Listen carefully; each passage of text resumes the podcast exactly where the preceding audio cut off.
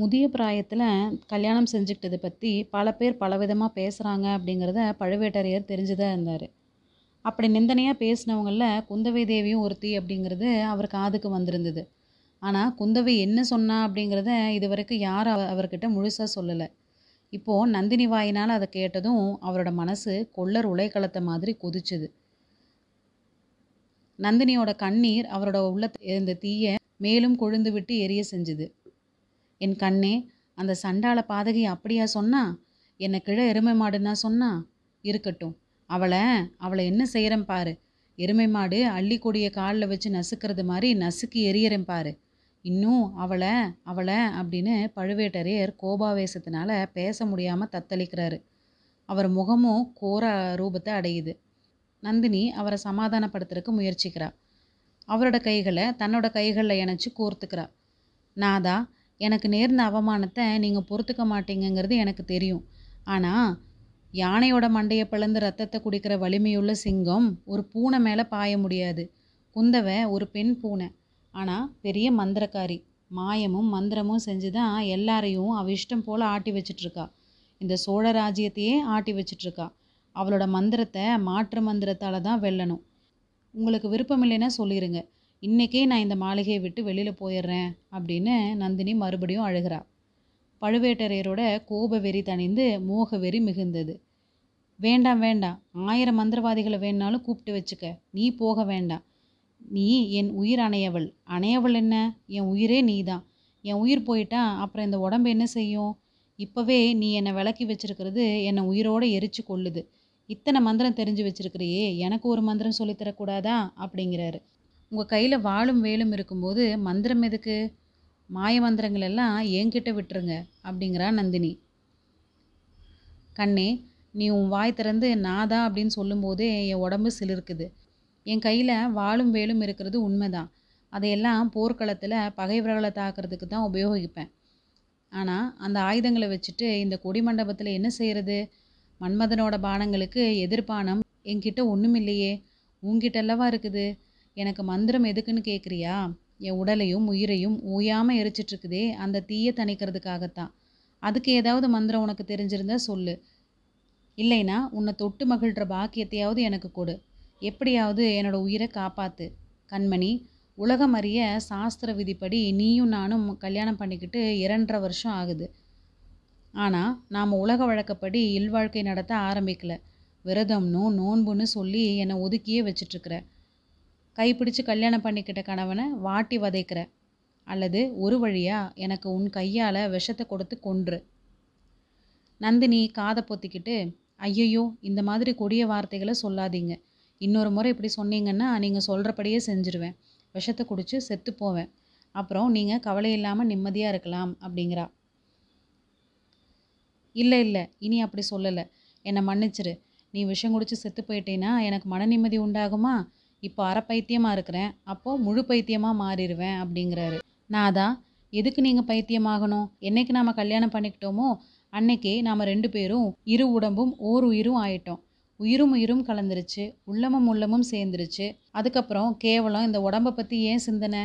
மண்ணினால் ஆன உடம்பு இது. ஒரு நாள் எரிஞ்சு சாம்பலாகி மண்ணோட மண்ணாக போகிற உடம்பு இது அப்படிங்கிறா. நிறுத்து, உன்னோட கொடுமையான வார்த்தைகளை கேட்டு என் காது கொப்பளிக்குது அப்படின்னு அலறாரு பழுவேட்டரையர். மண்ணினால் ஆன உடம்பு நான் சொன்னேன்? பொய், ஒரு நாளும் இல்லை. உலகத்தில் எத்தனையோ பெண்கள் இருக்கிறாங்க. அவங்களையெல்லாம் பிரம்மதேவன் மண்ணிலும் செஞ்சுருக்கலாம், கரியையும் சாம்பலையும் கலந்தும் செஞ்சுருக்கலாம். ஆனால் உன்னோட உடம்பை பிரம்மா எப்படி செஞ்சான்னு தெரியுமா? தேவலோகத்து மந்தார மலர்கள்லேருந்து உதிர்ந்த மலர்களை சேகரித்தான். தமிழகத்துக்கு வந்து செந்தாமரை மலர்களை சேகரித்த மலர்களை தேவலோகத்தில் தேவாமிர்தம் வச்சிருக்கிற தங்க கலசத்தில் போட்டான். அமுதமும் மலர்களும் ஊறி கலந்து ஒரே குழம்பானதுக்கு அப்புறமா எடுத்தான். அந்த குழம்புல வெண்ணிலாவின் கிரணங்களை ஊட்டினான். பண்டை தமிழகத்து பாணர்களை கூட்டிகிட்டு வந்து யாழ் வாசிக்க சொன்னான். அந்த யாழோட இசையையும் கலந்தான். அப்படி ஏற்பட்ட அற்புதமான கலவையினால தான் உன்னோட திருமேனியை பிரம்மன் படைத்தான். நாதா, ஏதோ பிரம்மாவுக்கு பக்கத்தில் இருந்து பார்த்தவர் மாதிரி பேசுகிறீங்களே. இந்த வர்ணனைகளுக்கெல்லாம் நான் தானே ஆகப்பட்டேன்? உங்கள் அந்தப்புறத்தில் எத்தனையோ பெண்கள் இருக்கிறாங்களே, ராஜகுலத்தில் பிறந்தவங்க. எத்தனையோ நீண்ட காலமாக அவங்களோட இல்லறம் நடத்திட்டுருக்குறீங்களே. என்னை நீங்கள் பார்த்து 2.5 வருஷம் தானே ஆகுது. அப்படின்னு நந்தினி சொல்கிறதுக்குள்ளே பழுவேட்டரையர் குறுக்கிடுறாரு. நந்தினி, என்னோட அந்தப்புற மாதர்களை பற்றி நீ சொன்ன. பழமையான பழுவூர் மன்னர் குலம் நீடித்து வளரணும் அப்படிங்கிறதுக்காகத்தான் அவங்கள நான் கல்யாணம் பண்ணிக்கிட்டேன். அவங்கள சிலர் மலடியாக போனாங்க, வேறு சிலர் பெண்களையே பெற்று தந்தாங்க. கடவுள் அருள் அவ்வளவுதான் அப்படின்னு மனசு நிம்மதி அடைஞ்சேன். பெண்களோட நினைவையே வெகு காலமாக விட்டுருந்தேன். ராஜாங்க காரியங்களில் என்னோடய கவனம் முழுதையும் செலுத்தினேன். சோழ ராஜ்யத்தோட மேன்மையை தவிர வேறு எந்த நினைவுக்கும் என்னோடய மனசில் இடம் இருக்கலை. இப்படி இருக்கும்போது தான் பாண்டியர்களோட இறுதி பெரும் யுத்தம் வந்தது. வாலிப பிராயத்து தளபதிகள் நிறைய பேர் இருந்த போதிலும் என்னால் பின்தங்கி இருக்க முடியல. நான் போர்க்களம் போயிருக்காட்டி அந்த மாதிரி பெரிய வெற்றி கிடைத்தும் இருக்காது. பாண்டியர் படையை அடியோட நாசம் செஞ்சு மதுரையில் வெற்றி கொடி நாட்டினதுக்கப்புறமா கொங்கு நாட்டுக்கு போனேன். அங்கிருந்து காவேரி கரை வழியாக திரும்பி வந்துட்டு இருந்தேன். வழியில் காடு அடர்ந்த இடத்துல உன்னை பார்த்தேன். முதல்ல நீ அங்கே நிற்கிற அப்படிங்கிறத என்னால் நம்பவே முடியல. கண்ணை மூடி திறந்து பார்த்தேன், அப்பவும் நீ நின்றுட்டு இருந்த. நீ வனதேவதையாக இருக்கணும், பக்கத்தில் போனதும் மறைஞ்சிருவேன் அப்படின்னு நினச்சிட்டு நெருங்கி வந்தேன். அப்பவும் நீ மறையலை. புராண கதைகளில் சொல்லியிருக்கிறது மாதிரி சொர்க்கத்திலிருந்து சாபம் வாங்கி பூமிக்கு வந்த தேவ கண்ணிகை இல்லைன்னா கந்தர்வ பெண்ணாக இருக்கணும் அப்படின்னு நினச்சேன். மனித பாஷை உனக்கு தெரியாது அப்படின்னு நினச்சிட்டு பெண்ணே நீ யார் அப்படின்னு கேட்டேன். நீ நல்ல தமிழில் மறுமொழி சொன்னேன். நான் அனாதை பெண், உங்ககிட்ட அடைக்கலமாக வந்திருக்கிறேன், என்னை காப்பாற்றுங்க அப்படின்னு சொன்னேன். உன்னை பல்லக்கில் ஏற்றி கூட்டிகிட்டு வந்தப்போ என்னோடய மனசு என்னென்னமோ நினச்சிது. உன்னை எங்கேயோ எப்போவோ முன்னாடியே பார்த்துருக்கிறது மாதிரி தோணுச்சு. ஆனால் நினச்சி நினச்சி பார்த்தும் எங்கேன்னு தெரியல. சட்டுன்னு என்னோடய மனசை மூடியிருந்த மாயத்திரை விலகுச்சு. உண்மை தெரிஞ்சிச்சு. உன்னை இந்த ஜென்மத்தில் நான் பார்த்ததில்ல, ஆனால் முந்தைய பல பிறவிகளில் பார்த்துருக்குறேன். அந்த பூர்வ ஜென்மத்து நினைவுகள் எல்லாம் மோதிக்கிட்டு வந்தது. நீ அகலிகையாக இந்த உலகத்தில் பிறந்திருந்த. அப்போது நான் தேவேந்திரனாக இருந்தேன். சொர்கலோக ஆட்சியை விட்டுட்டு ரிஷி சாபத்துக்கும் துணிஞ்சு உன்னை தேடிக்கிட்டு வந்தேன். அதுக்கப்புறம் நான் சாந்தன மகராஜனாக பிறந்திருந்தேன். கங்கை கரையோட வேட்டையாட போகையில் உன்னை பார்த்தேன். பூலோக பெண்ணை போல் உருவம் எடுத்து வந்திருந்த கங்கை ஆகிய உன்னை காதலித்தேன். அதுக்கப்புறம் ஒரு காலத்தில் காவேரி பூம்பட்டினத்தில் நான் கோவலனாக பிறந்திருந்தேன், நீ கண்ணகியாக பிறந்திருந்த. என்னோடய அறிவை மறைச்ச மாயினால் உன்னை சில காலம் மறந்திருந்தேன். அதுக்கப்புறம் மாயத்திரை விலகுச்சு. உன்னோட அருகாமையை அறிஞ்சிக்கிட்டேன். மதுரை நகருக்கு அழைச்சிட்டு போனேன். வழியில் உன்னை ஆயர்குடியில் விட்டுட்டு சிலம்பு விற்கிறதுக்காக போனேன். வஞ்சகத்தினால உயிரை இழந்தேன். அதற்கு பிறகு பழிக்கு பழியாக இந்த பிறவியில் மதுரை பாண்டியன் குலத்தை நாசம் செஞ்சுட்டு திரும்பி வரும்போது உன்னை பார்த்தேன். பல நூறு வருஷங்களுக்கு முன்னாடி பிரிந்த கண்ணகி நீதான் அப்படிங்கிறத தெரிஞ்சுக்கிட்டேன். மூச்சு விடுறதுக்காக அவர் கொஞ்சம் நிறுத்தினப்போ நந்தினி அவரை திரும்பி பார்த்து, நாதா, நீங்கள் சொன்ன உதாரணங்கள் எல்லாமே அபசகுணம் மாதிரி தெரியுது. வேணும்னா உங்களை மன்மதன்னும் என்னை ரதின்னு சொல்லிக்கோங்க அப்படின்னு புன்னகை செய்கிறா. பழுவேட்டரையருடைய முகம் அப்போது மகிழ்ச்சியினாலும் பெருமையினாலும் மலர்ந்து இருந்தது. எவ்வளவு அவலட்சணமான மனுஷனாக இருந்தாலும் தான் காதலிச்ச பொண்ணு மன்மதன் அப்படின்னு சொல்லும்போது சந்தோஷப்படாமல் இருக்க முடியுமா? இருந்தாலும் தற்பெருமையை விரும்பாதவர் மாதிரி பேசுகிறாரு. கண்மணி, உன்னை ரதின்னு சொல்கிறது ரொம்ப பொருத்தமானது தான், ஆனால் என்ன மன்மதன் சொல்கிறது பொருத்தமாக இருக்குமா? நாதா, என்னோட கண்களுக்கு நீங்கள் தான் மன்மதன். ஆண் பிள்ளைகளுக்கு அழகு வீரம்தான். உங்களை மாதிரி வீராத வீரர் இந்த தென்னாட்டில் யாரும் இல்லை அப்படிங்கிறது உலகமே சொல்லும். அடுத்தபடியாக ஆண்மை படைத்தவர்களுக்கு அழகு தருவது அபலைகளிடம் இரக்கம். அந்த இரக்கம் உங்ககிட்ட இருக்கிறதுக்கு நான் தானே சாட்சி. இன்ன ஊர் இன்ன குலம் அப்படின்னு தெரியாத இந்த ஏழை அனாத பொண்ணை நீங்கள் கூட்டிகிட்டு வந்து அடைக்கலம் கொடுத்தீங்க.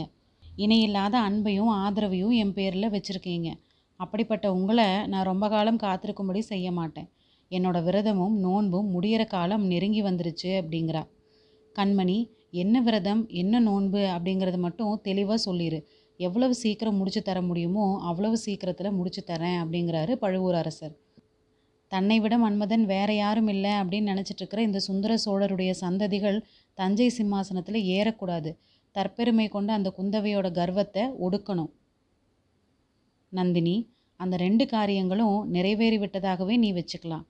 ஆதித்தனுக்கும் அருள்மொழிவர்மனுக்கும் பட்டம் கிடையாது, மதுராந்தகனுக்கே பட்டம் கட்டணும் அப்படின்னு இந்த ராஜ்யத்தோட தலைவர்கள் எல்லாரும் சம்மதிச்சிட்டாங்க.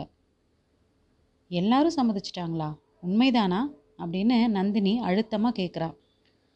2-3 பேரை தவிர மற்றவங்க எல்லாரும் சம்மதிச்சிட்டாங்க. கொடும்பாலூரானும் மலையமானும் பார்த்திபேந்திரனும் நம்ம கூட சேர மாட்டாங்க. அவங்கள பற்றி கவலை இல்லை. இருந்தாலும் காரியம் முடிகிற வரையில் ஜாக்கிரதையாக இருக்க வேண்டியது தானே. அதில் என்ன சந்தேகம்? எல்லா ஜாக்கிரதையும் நான் செய்துட்டு தான் வர்றேன். மற்றவங்க முட்டாள்தனத்தினால பிசகு நடந்தால் தான் நடந்தது. இன்றைக்கி கூட அந்த மாதிரி ஒரு பிசகு நடந்திருக்குது. காஞ்சியிலிருந்து வந்த வாலிபன் ஒருத்தன் காலாந்தகனை ஏமாற்றிட்டு சக்கரவர்த்தியை சந்தித்து ஓலை கொடுத்துருக்குறான். ஆஹா, உங்கள் தம்பியை பற்றி நீங்கள் ஓயாமல் புகழ்ந்துட்டுருக்குறீங்க. அவருக்கு சாமர்த்தியம் போதாதுன்னு நான் சொல்லியிருக்கிறேன்ல. அப்போ பழுவேட்டரையர் சொல்கிறாரு, இந்த விஷயத்தில் அசட்டுத்தனமாக தான் செஞ்சிட்டான். ஏதோ நம்ம அரண்மனை முத்திர மோதிரத்தை அந்த வாலிபன் காட்டியதாக சொல்கிறான். நந்தினி சொல்கிறான், ஏமாந்து போனவங்க இப்படித்தான் ஏதாவது காரணம் சொல்லுவாங்க. ஏமாத்தின அந்த வாலிபனை பிடிக்கிறதுக்கு முயற்சி எதுவும் செய்யலையா? முயற்சி செய்யாமல் என்ன, கோட்டைக்கு உள்ளேயும் வெளியேயும் வேட்டை ஆரம்பமாயிருச்சு. எப்படியும் பிடிச்சிருவாங்க. இதனாலெல்லாம் நம்ம காரியத்துக்கு ஒன்றும் பங்கம் வந்துடாது. சக்கரவர்த்தி காலமானதும் மதுராந்தகன் சிம்மாசனம் ஏறுவது நிச்சயம் அப்படிங்கிறாரு பழுவேட்டரையர். நாதா, என்னோடய விரதம் என்ன அப்படிங்கிறத உங்களுக்கு தெரியப்படுத்துகிற காலம் இப்போ வந்துருச்சு. மதுராந்தகன் அந்த அசட்டு பையன் பொண்ணுன்னா பல்ல இழிக்கிறவன், அவன் பட்டத்துக்கு வர்றதுனால என்னோடய விரதம் நிறைவேறாது. என்னோடய சின்ன வயசில் ஒரு பிரபல ஜோதிடன் என் ஜாதகத்தை பார்த்தான். 18 வயசு வரைக்கும் நான் பல இன்னல்களுக்கு உள்ளாவேன் அப்படின்னு சொன்னான். 18 வயசுக்கு அப்புறம் திசை மாறும் அப்படின்னா இணையில்லாத உன்னத பதவியை அடைவேன் அப்படின்னு சொன்னான். அவன் சொன்னது உண்மைதான். அந்த ஜோதிடர் யாருன்னு சொல்லு, அவனுக்கு கனகாபிஷேகம் செய்து வைக்கிறேன் அப்படிங்கிறாரு பழுவேட்டரையர். இன்னும் அந்த சோதிடன் சொன்னது ஒன்றே ஒன்று இருக்குது, அதை சொல்லட்டுமா? கட்டாயமாக சொல்லு. என்ன கல்யாணம் பண்ணிக்கிற கணவர் மணிமகுடம் தரித்து ஒரு மகா சாம்ராஜ்யத்தோட சிம்மாசனத்தில் 56 தேசத்து ராஜாக்களும் வந்து அடிபணிந்து வாழ்த்துற சக்கரவர்த்தியாக வீற்றிருப்பார் அப்படின்னு அந்த சோதிடன் சொன்னான். அதை நிறைவேற்றுவீங்களா? பழுவேட்டரையர் காதுகளில் இந்த வார்த்தைகள் விழுந்ததும் அவருக்கு முன்னால் இருந்த நந்தினியும் அவள் உட்கார்ந்திருந்த மஞ்சமும் சுழன்றது. லதா மண்டபம் சுழன்றது. அந்த மண்டபத்தோட தூண்கள் சுழன்றது. எதிரே இருந்த இருளடர்ந்த தோப்பு சுழன்றது. நிலா கதிரில் ஒளிர்ந்த மர உச்சி சுழன்றது. நட்சத்திரங்கள் சுழன்றன. 2 பக்கத்து மாளிகைகளும் சுழன்றன. உலகமே சுழன்றது.